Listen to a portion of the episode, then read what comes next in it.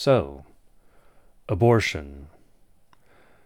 I actually wrote an article on this topic back in 2019. To be clear, I still hold to the conclusions of that article.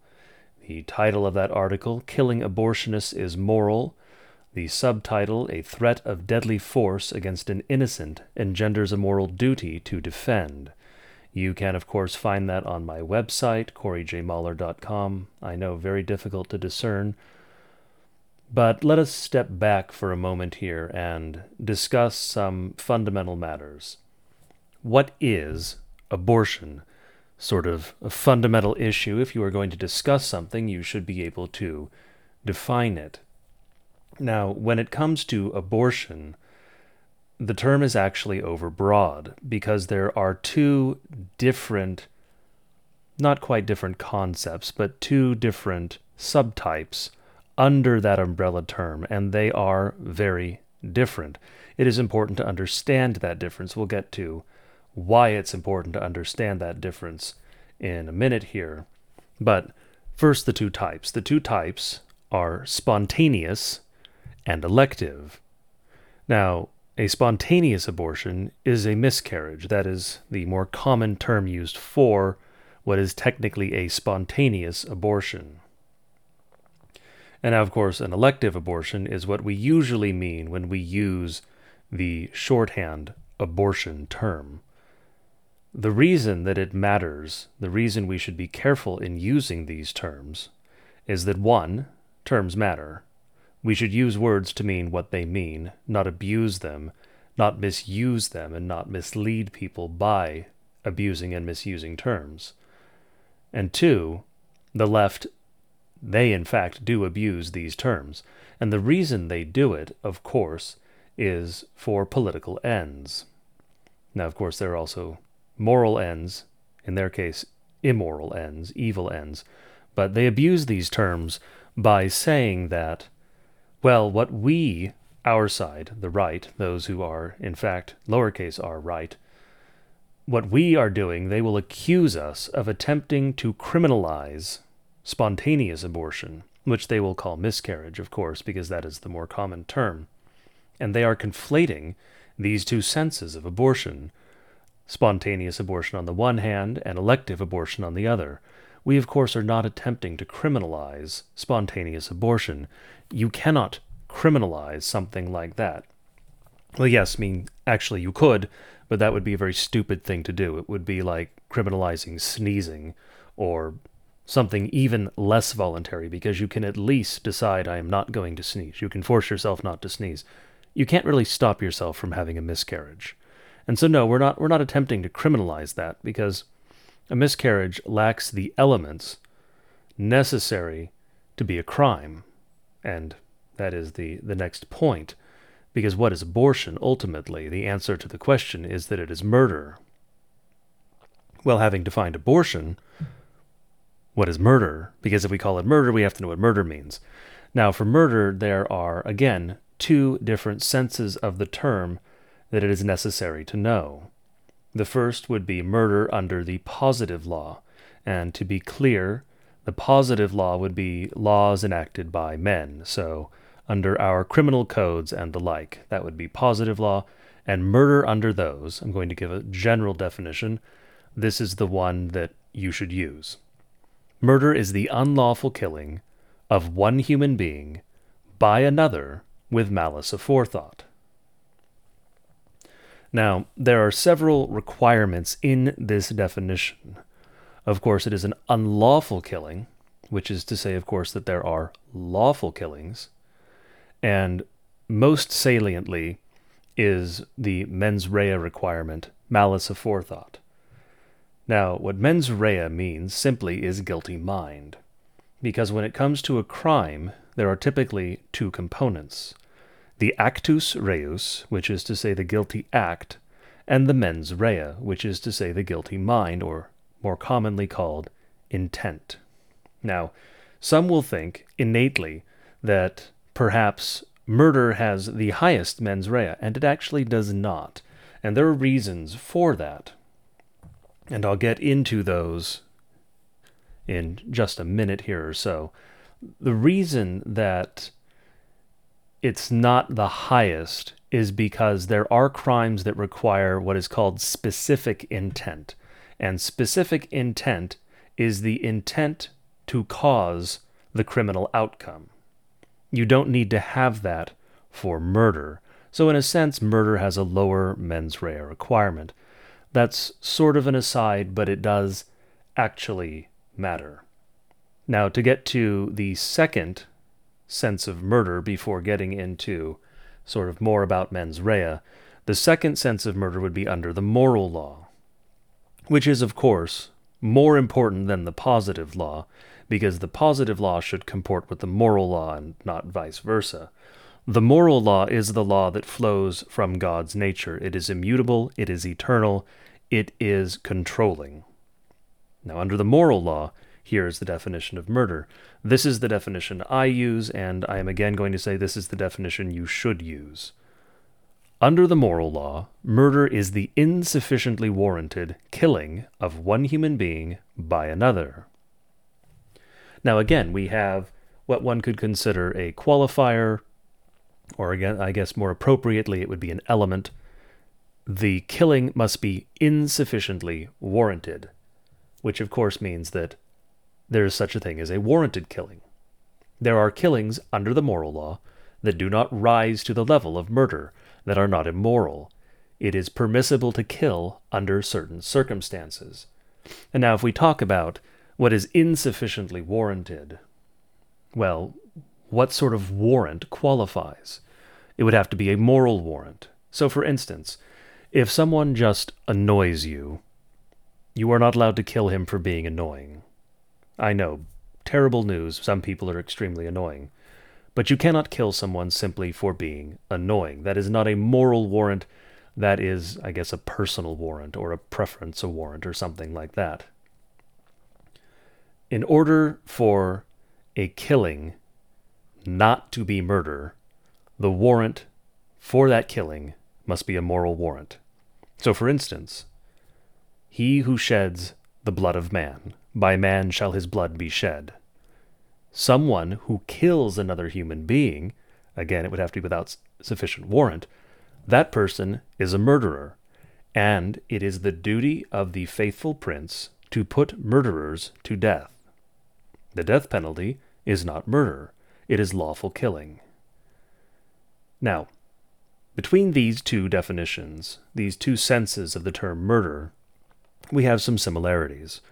There are qualifiers for both. There's the mens rea requirement for the positive law, malice aforethought, and there is the element requirement for the definition under the moral law, insufficiently warranted.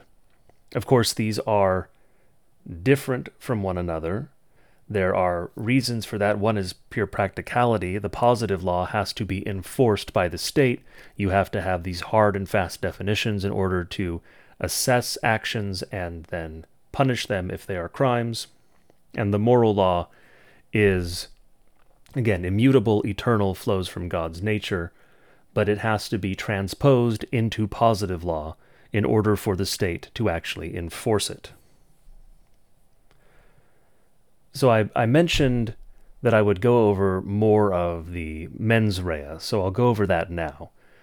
When it comes to murder, you have the requirement of malice aforethought. I'll actually put up a a graphic or a chart showing exactly what homicide is, at least legally speaking, the different kinds of homicide, what makes them different from one another, what the elemental requirements are. I'll put that in the, the show notes or on the website. But just briefly, when it comes to killing, there are legal and illegal killings. There are lawful and unlawful killings.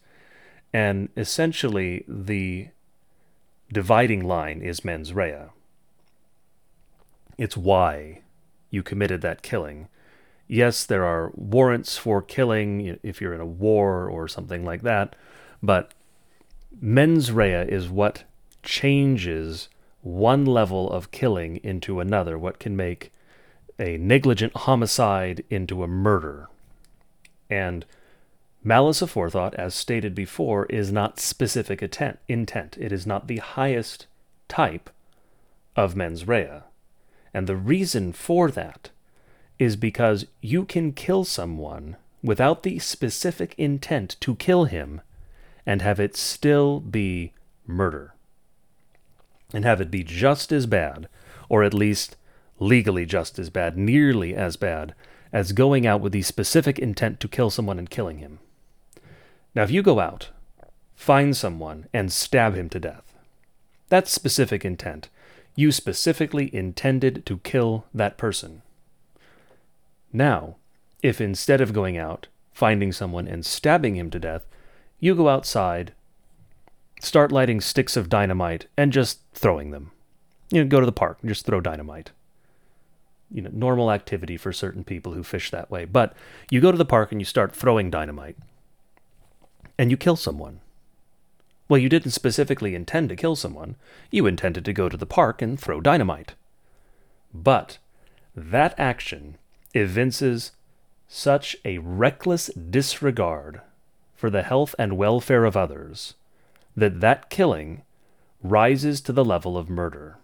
That is, one could say abandoned malignant heart might be the term used for that. It depends on the jurisdiction as to, as to specifically what the law will say when it comes to the different things that qualify as malice aforethought. There are different ways to reach that standard. But if you go out and toss dynamite and you kill someone, you are a murderer. Just because you did not intend specifically to kill does not mean that it is some lesser crime.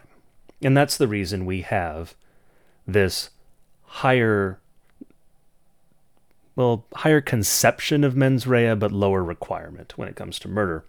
And to tie this into scripture, this is pretty much exactly what we have in the fifth commandment Thou shalt not murder in our modern language, thou shalt not kill in older English or certain other languages. And the reason we have that distinction, the reason we have this sort of confusion as to which specific term applies, is because the term used for the prohibition actually encompasses both, but only part of killing. And the reason it encompasses it is because it's exactly what I just said. It encompasses that reckless disregard, killing that is not specific intent, but is still murder. And so it, it sort of encompasses a severe form of negligent homicide and up.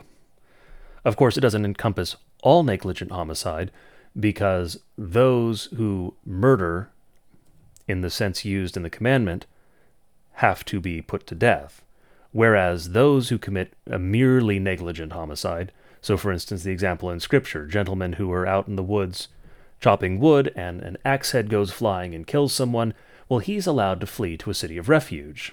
He does not have to be killed. And so that does not fall within the prohibition of the fifth commandment.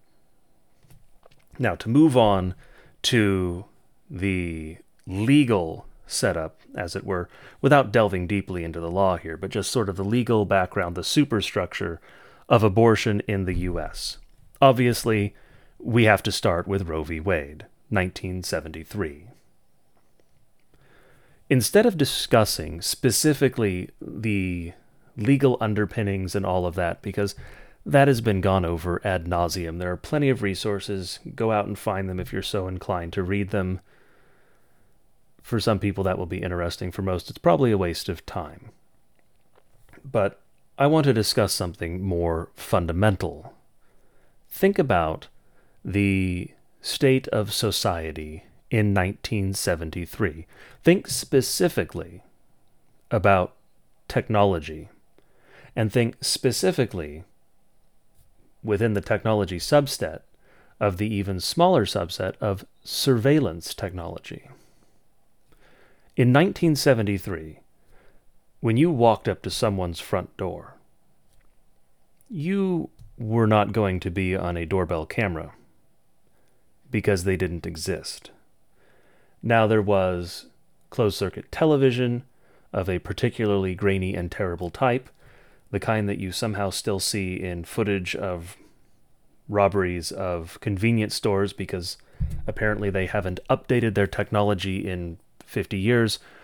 But surveillance was at a much lower level. You had significantly less pervasive surveillance of individuals and just society generally.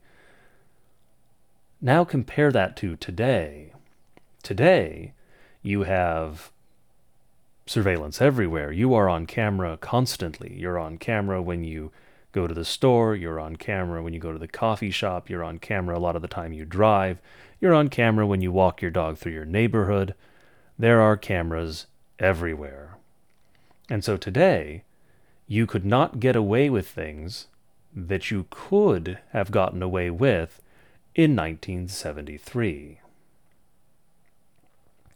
Now, of course, what I am saying should be obvious to many, to some it will not be, but the point is there are certain there are certain duties there are certain tasks that fall to men that are incumbent on men when society when the proper authorities which is to say the state the prince does not do its or his duty it is the doctrine of lesser magistrates in essence. And so, where the prince does not do his duty, it falls to those below him, and then those below them, and eventually to individual men.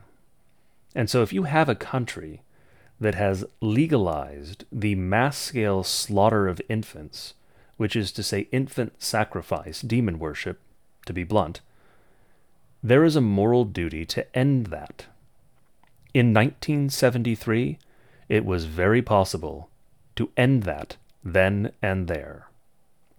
Today, you would not get away with it. Today, you would be caught. Back then, very slim chance. And not only that, but society, by and large, probably would have agreed with you, probably would have protected you, would not have turned you in. Less of that today, depending where you live. So, at present, not viable, not an option there are other methods that will have to be used to resolve things. Thankfully, we are making some legal headway, which is good, but there is much work that remains to be done. To switch to, well, back to a more technical topic, let's cover the types of abortion. When it comes to abortion, there are essentially two types surgical and chemical. For surgical abortions, there are various methods, various types of surgeries for terminating pregnancies. I'm not going to go over those because this isn't a medical course, there's no real reason to go over them.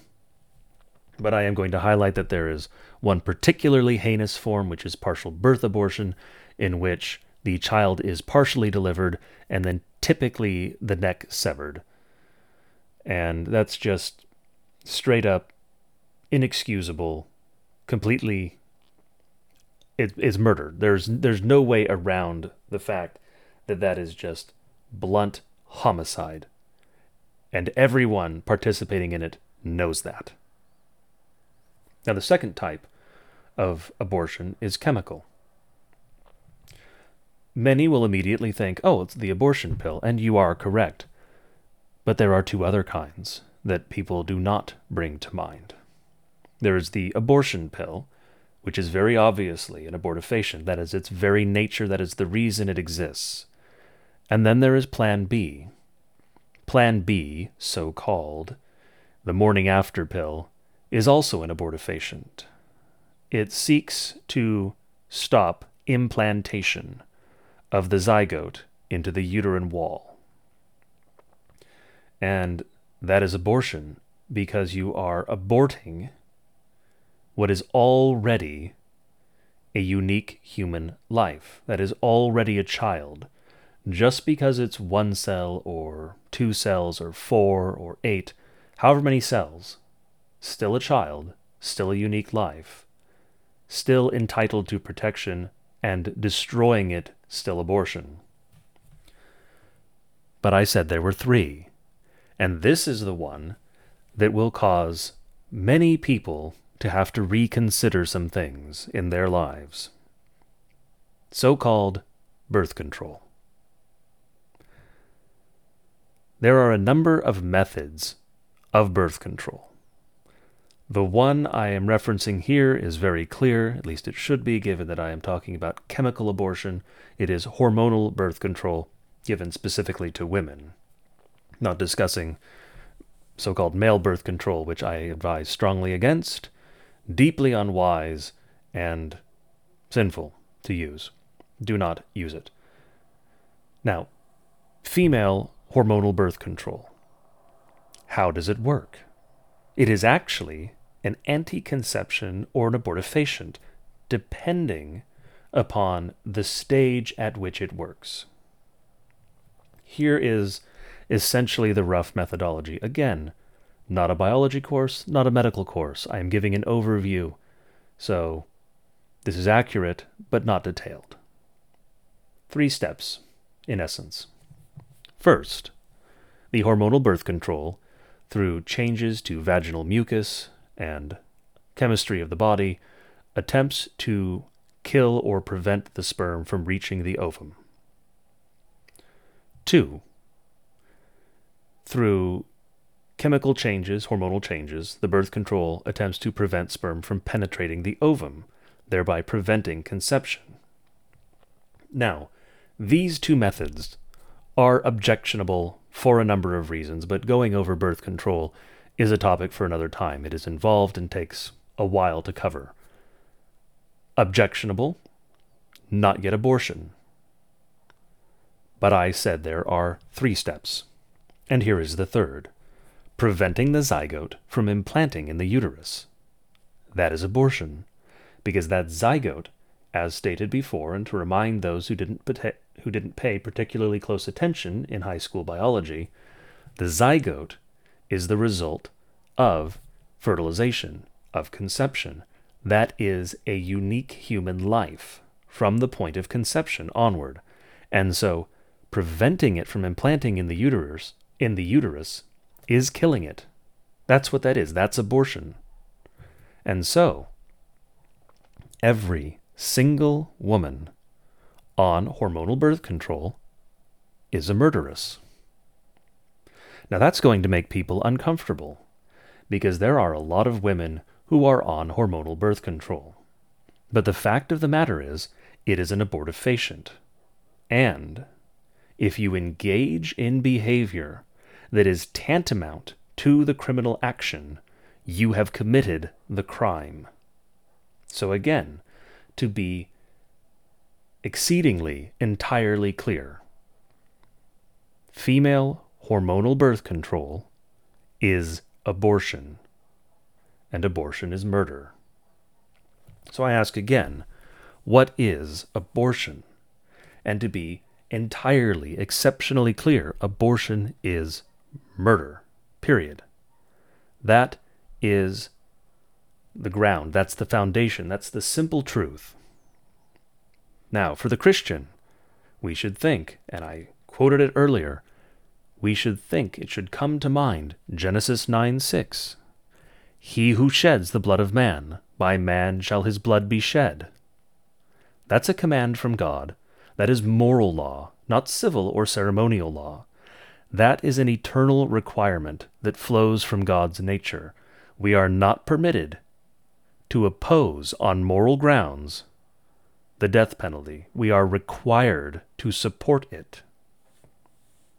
Now, other than murder, and I also mentioned this earlier, other than murder, what is abortion? Well, it's also child sacrifice. And we have many examples in history of cults, of nations, of societies that engaged in child sacrifice. You have the Canaanites. God drove them out before Israel because of their evil. God did not give the Israelites the promised land because they were good. Scripture is very clear about this. He drove out the other nations, he dispossessed them because of their evil, their extreme evil, and what is always signaled, singled out is their destruction of their own children, their burning of their own children to the various idols. Child sacrifice. Abortion is not better. Abortion may seem better to some. It may look like it is, less, less egregious, because you're not letting the child be born and then burning the child. But is it any less egregious to destroy a child in utero? One place, above all others, where the child should be safe. To give another example of a culture, of a civilization that engaged in child sacrifice, you had the Carthaginians, who were destroyed by Rome, judgment from God for their evil because they also engaged in child sacrifice. Another example, the Aztecs, this time a New World example. The Aztecs engaged in rampant human sacrifice, including child sacrifice. When Europeans came to the New World, we wiped out much of that evil. And one way in which that evil was wiped out was via plague. If you can look at a plague that kills some untold number of people, estimates vary wildly, people engaged in human sacrifice and demon worship, and not see that that is the hand of God, then you should probably pay a little closer attention to your scripture, or maybe perhaps just read it. Now, there are those who will try to say that Europeans also engaged in child sacrifice, and there was some in Europe, significantly less. It essentially amounts to a handful of cultures from time to time in their history would leave out infants they deemed to be defective and let them die by exposure, which is it's child sacrifice. It is slightly different in nature because it is purely practical, which doesn't make it much less evil, but it is not as heinous as deliberately worshipping demons by burning your children to death or otherwise destroying them. Not excusing it in any way, it's still evil and it should be stamped out, and it is good that Christianity did so. But to move on and address a tangentially related issue about what is abortion, Many, when they discuss abortion, will say that, well, it violates the right to life. And yes, I used that language in my article on it in order to reach people who are in that mindset because I want them to actually understand what I'm saying. But ultimately, rights do not exist. To be clearer, more specifically, rights do not have independent existence. So, what is a right? Well, a right is merely the shadow of a duty. And so, what we actually mean when we oppose abortion, if we're saying right to life, what we're talking about ultimately, the, the actual reality is that there is a duty not to murder. And that duty is incumbent on everyone. And so the so called right to life is a shadow of the duty not to murder. So the right to life exists just not independently. It's a philosophical point, but it is an important point, because there is a world of difference between a duty and a right. So, what do we do? What do we do about abortion here and now, today? What should we be doing with regard to this issue? Well, first off, simply take a stand. Take the hard stand. Abortion is murder and those who procure abortions are no less murderers than those who perform them. Which is to say, women who obtain abortions are murderesses. So do not compromise. Exceptions for incest, rape, and the quote, life of the mother unquote, are false. These only weaken our position. When two lives are endangered, to address the life of the mother exception, the moral choice is to attempt to preserve both, unless there is a higher moral duty to one. So, in the case of a woman and her child, even if the life of the woman is given some sort of preference, then it should still be the goal to save both. Termination of the child should not be an option. You do not get to murder one individual to save another. Yes, you can expend more effort toward saving the woman than saving the child. But you cannot kill the child in order to save the woman. So we must recognize what the real solutions are to move on. We have to recognize what the real solutions are to these problems, to the problem of abortion. The solution isn't marches. The solution isn't rallies. The solution isn't pickets. The solution isn't holding up signs. I'm not saying these things do not work, do not have an effect. I'm not saying we should not engage in them. I am saying they do not solve the problem. I am saying they do not actually address and resolve the issue. And let me permit me to quote Bismarck. Nicht durch Reden oder Majoritätsbeschlüsse werden die großen Fragen der Zeit entschieden, sondern durch Eisen und Blut. To translate, not through speeches or majority votes will the great questions of our time be decided, rather, through iron and blood. Ultimately, power is the answer. And we must obtain it and then use it. The ultimate solution to this problem and so many others is power. And the reason it's power is because those who wield the power make the rules.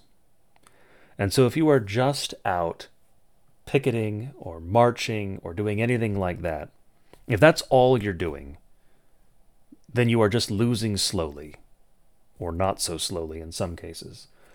You have to have power. What actually changed the law on abortion in this country? Well, having control of the executive and thereby getting at least some control of the court and thereby changing the law. Power is what actually changed things.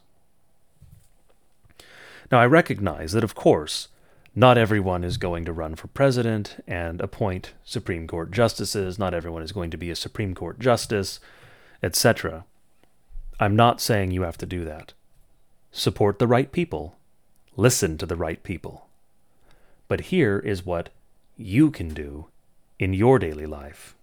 Other than, of course, the first two points take the hard stand and do not compromise. And of course, you can take the third one as well, which is to recognize what the real solutions are, recognizing them and being intimately, directly involved in them, two different things. So do the first three things, and here's a fourth. Hold your pastor accountable. Talk to your pastor about the issue, see where he stands on abortion, see if he has any misconceptions about it.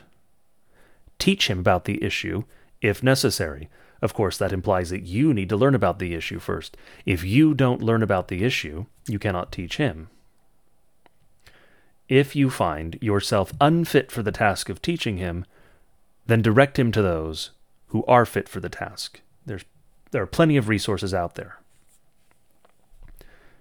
And now, vitally important, one more point under holding your pastor accountable get him to preach about the issue. It is vitally important that pastors preach about relevant issues. I am not saying, of course, that they have to do that all the time. I attend a liturgical church. We follow the cycle of readings. Typically, the sermon is on the gospel reading, sometimes might be the epistle or even the Old Testament reading, but we follow a cycle of readings. That does not mean there is no room for preaching on these issues. The issues come up in the readings. Address them when they come up, or, if necessary, take a Sunday to address them.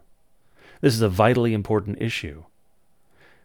God destroyed nations throughout history for their evil, and one of the main issues has always been child sacrifice, because ultimately the demons want us to destroy ourselves.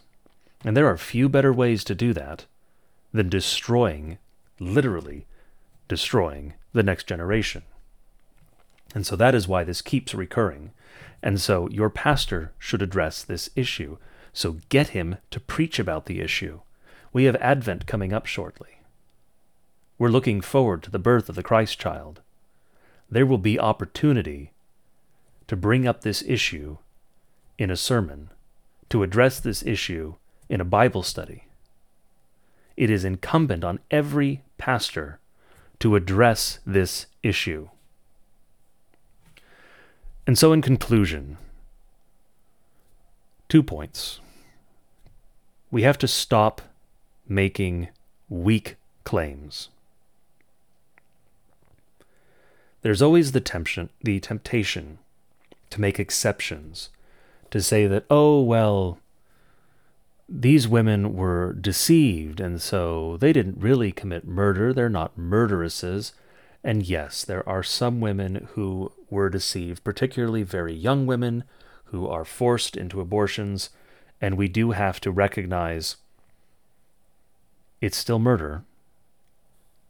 There may be necessity of changing the punishment in these cases because those who actually meet the requirements of murder, those who fulfill the elements, would be the abortion so called doctor, those who pushed for the abortion, those who legalized abortion, etc., many others. But there may be some women who are victims, but not all. There are many women who go out and procure for themselves abortions knowing full well what they are doing, knowing exactly what it is. There are those on social media who will say that abortion is part of their religion. So stop making weak claims. Don't make excuses. Don't try to make these exceptions. State what it is. Murder is abortion. Those, abortion is murder, rather. Those who commit abortion are murderers, and murderers deserve death. So, point two be unashamed of Scripture and the moral position. Don't balk from stating what Scripture says about these things. Memorize Genesis 9 6. Know what God says about those who commit child sacrifice. Do not be ashamed to stand on the truth of Scripture, what Scripture is and what Scripture says. Take your stand on God's Word. So, those are my two points in conclusion.